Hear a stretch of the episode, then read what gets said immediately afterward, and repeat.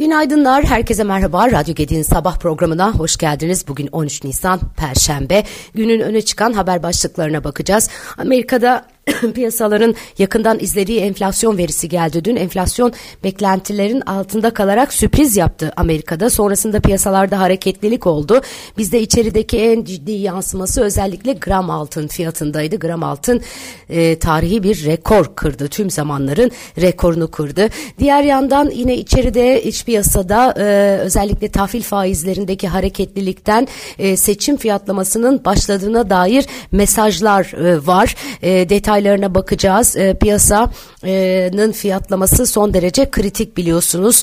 E, e, seçime dair beklentileri net bir şekilde piyasa tarafında görmek e, mümkün oluyor. Onun da detaylarına bakacağız. Diğer yandan e, dünyada neler oluyor diyecek olursanız e, İtalya'da enteresan bir OHAL e, var. Önümüzdeki 6 ay için İtalya OHAL ilan etti. Nedeni de sezon nedeniyle çok fazla göçmen e, geliyor olması ülkeye. Bu korkuyla İtalya OHAL getirdi. Şimdi detaylara bakacağız. Eee Öncelikle e, siyaset e, tarafına bakalım. E, Ata İttifakı'nın Cumhurbaşkanı adayı Sinan Oğan, CHP Genel Başkanı ve Millet İttifakı Cumhurbaşkanı adayı Kemal Kılıçdaroğlu ile CHP Genel Merkezi'ndeki makamında görüşmüş. Görüşme sonrası yaptığı açıklamada Kılıçdaroğlu seçim güvenliği ile ilgili endişelerini paylaşmak için ziyaret ettiğini söylemiş e, ve şöyle demiş e, Ata İttifakı'nın e, Ata İttifakı'nın Cumhurbaşkanı adayı Sinan Oğan karşılıklı veri alışverişinde bulunmak için arkadaşları görevlendirdik. Bu seçimin selameti için bundan sonra da diyalog kapılarını açık tutacağımızı ifade ettik. Seçmen listesinde oldukça fazla sayıda Suriyeli, Iraklı, Afganistanlı, Pakistanlı başka bölgelerden gelen seçmenlerin olduğunu tespit ettik. Diğer endişe kaynağımız ise depremde bölgeyi terk eden 2 milyonun üzerinde seçmenin sadece 450 bininin kayıt altına alınması. Evet MHP'nin tamamlanan seçim beyannamesinde ise afet öncesiyle afet sonrası yapılacaklarla ilgili politikalara geniş yer verilmiş. E, Cumhurbaşkanlığı hükümet sistemine uyum çerçevesinde yeni anayasa vurgusu yapılmış. Beyannamede bu kapsamda meclis iş tüzüğüyle seçim ve siyasi partiler kanunlarında öngörülen düzenlemelere ilişkin başlıklar yer almış görünüyor. Cumhurbaşkanı Erdoğan'dan da açıklamalar var. Erdoğan e, yine seçim vaat, vaatlerini e, paylaşıyor e, ve e, burada e, bazı sorulara e, yanıt veriyor. Onun da söylediklerine gelin birlikte bakalım e, Cumhurbaşkanı Erdoğan Çankaya Köşkü'nde soruları yanıtlamış. 14 Mayıs tarihinin Türkiye siyasi tarihinde bir kırılma noktası olacağını ve vatandaşların seçimi zora sokmayacağını ifade eden e, Cumhurbaşkanı Erdoğan imar affı ile ilgili olarak Kanal İstanbul'la birlikte oralarda rezerv şehirler ortaya çıkacak. Orada yoğun inşaatlar başlayacak. Aynı şekilde imar affı diyorsunuz. Bu konuyla ilgili parlamento ile ilgili anayasanın aklımda kaldığı kadarıyla 50. maddesi olsa gerek. Bunların içerisinde katalog suçlar var. O da yerini alacak. Biz onunla daha da köşeye sıkıştıracağız. Bu, bu bunun için e, bu, bu işin affı maffı olmaz değerlendirmesinde bulunmuş. Aile ve Gençlik Bakanlığı'nın kurulacağını ifade etmiş. TOG otomobili satın alacakların kredi kullanması için kamu bankaları ile görüşebileceğini yine ifade etmiş. Evet e, başlarken söylemiştim e, ABD tarafından gelen enflasyon verisi dikkat çekici oldu. Amerika'da enflasyon beklentilerden iyi geldi. Hal böyle olunca bir miktar e, piyasalarda hareketlilik yaşandı. Aynı zamanda FED tutanakları da yayınlandı. Orada da bankacılık krizi vurgusu var. Detaylarını aktaracağım size. Amerika'nın Mart ayı enflasyonu beklentilerin altında gelerek yüzde beş olarak gerçekleşti. Çekirdek tüfe ise beklentilerin beklentilere paralel olarak %5,6 oldu. Beklentilerin altında gelen veri sonrası piyasalarda hareketlilik yaşandı. Dolar endeksi Amerikan enflasyon verisinin ardından 101,51 seviyesine kadar gerileyerek gün içi en düşük seviyesini gördü.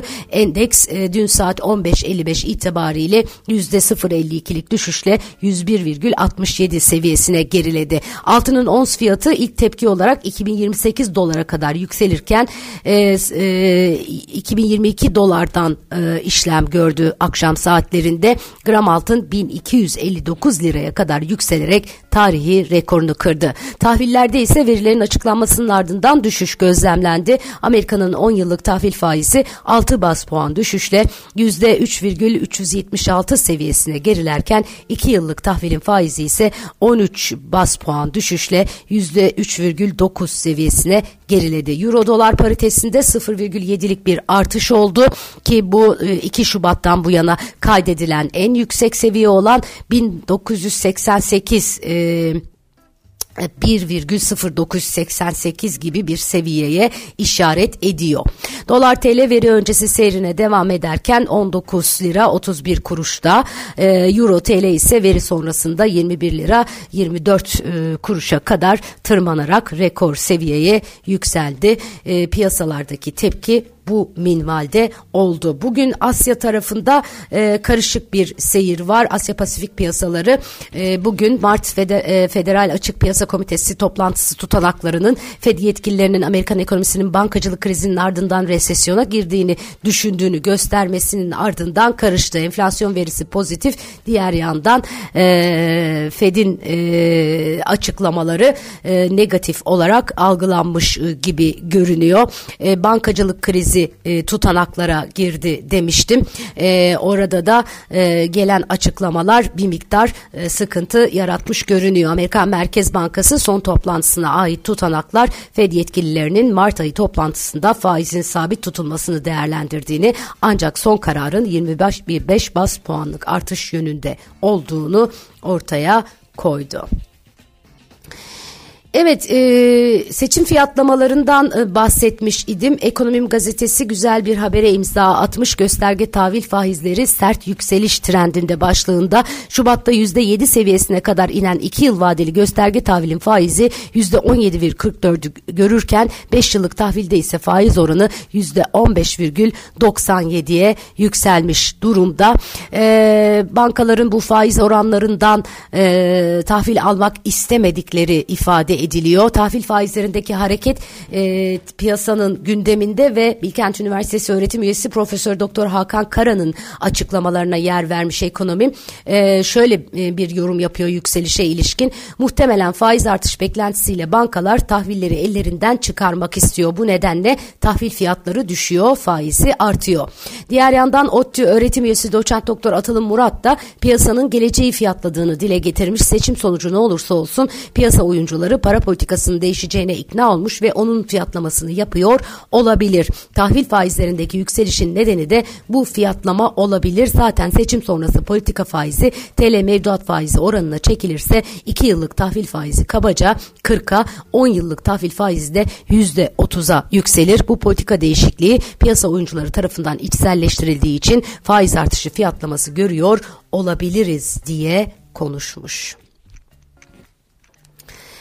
Evet, e, emeklilikte yaşa takılanlar EYT düzenlemesi özellikle durgunluk yaşayan düşük katma değerli sektörlerde istihdamı azaltma yönünde rahatlama yaratırken nitelikli iş gücüne ihtiyaç duyulan sektörlerde önemli bir açık oluşturuyor demiş. Yine bir başka haberde Ekonomim Gazetesi Yener Karadeniz imzalı haberde şöyle diyor. 2 milyonu aşkın çalışanı ilgilendiren EYT düzenlemesi birçok sektörde üretimi tehdit ediyor. Yetişmiş elemanlarını kaybetmek istemeyen firmalar yüksek ücret ve kafa izni teklif ediyor. Bir süredir durgunluk yaşanan sektörlerde ise EYT düzenlemesi istihdam boşaltmak için bir fırsat yaratmış durumda. Ancak her iki grupta tazminatlar konusunda KGF kredilerine erişememekten yakınıyor. Evet, e, emekli olanları geri çağıranlar var. Ücret farkının açıldığını mavi beyaz yaka arasında söyleyenler var. Var. E, diğer yandan e, istihdamın konsolide olduğu gi hazır giyim gibi sektörler var. Ee, diğer yandan başka neler var?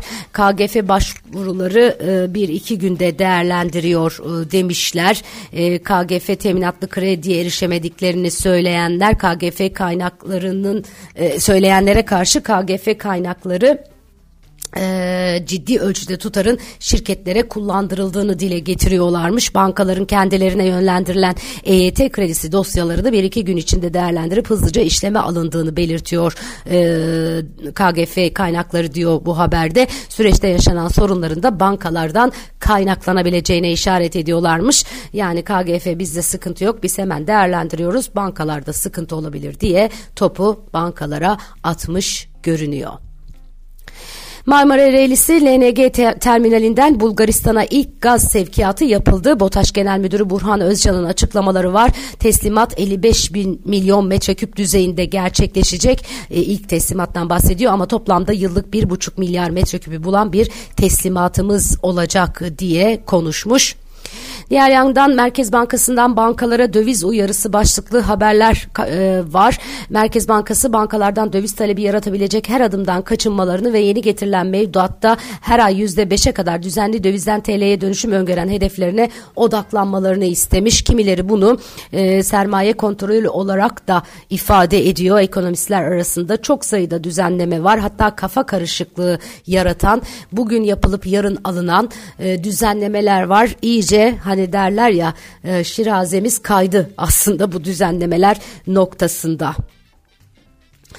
Evet e, yine İtalya e, konusunu aktarayım size. İtalya'da göçmen korkusuyla o hal ilan edildi demiştim. Detaylarını aktarayım. E, dünyada en çok konuşulan konulardan bir tanesi bu. İtalya enteresan e, işler yapıyor. Korumacılığı e, e, epeyce abarttılar da diyebiliriz.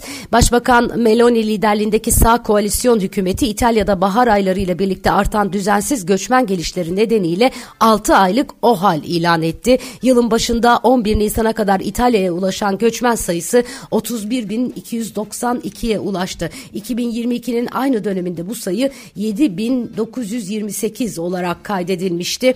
Hükümet o haldeki acil durumlar için 5 milyon euroluk bir kaynak ayırdı. Meloni hükümeti yılbaşında kanun hükmünde kararname olarak çıkarttığı başka bir düzenlemeyle denizde kurtarma operasyonları yapan Avrupa merkezli sivil toplum kuruluşlarına ait gemilerin faaliyetlerini de sınırlandırmış idi.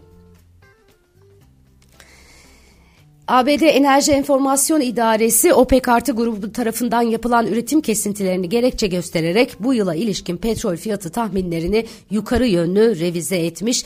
Petrolle ilgili yukarı yönlü revizyonlar e, bu minimalde beklentiler Türkiye için hiç iyi haber değil bir kere onu söyleyelim.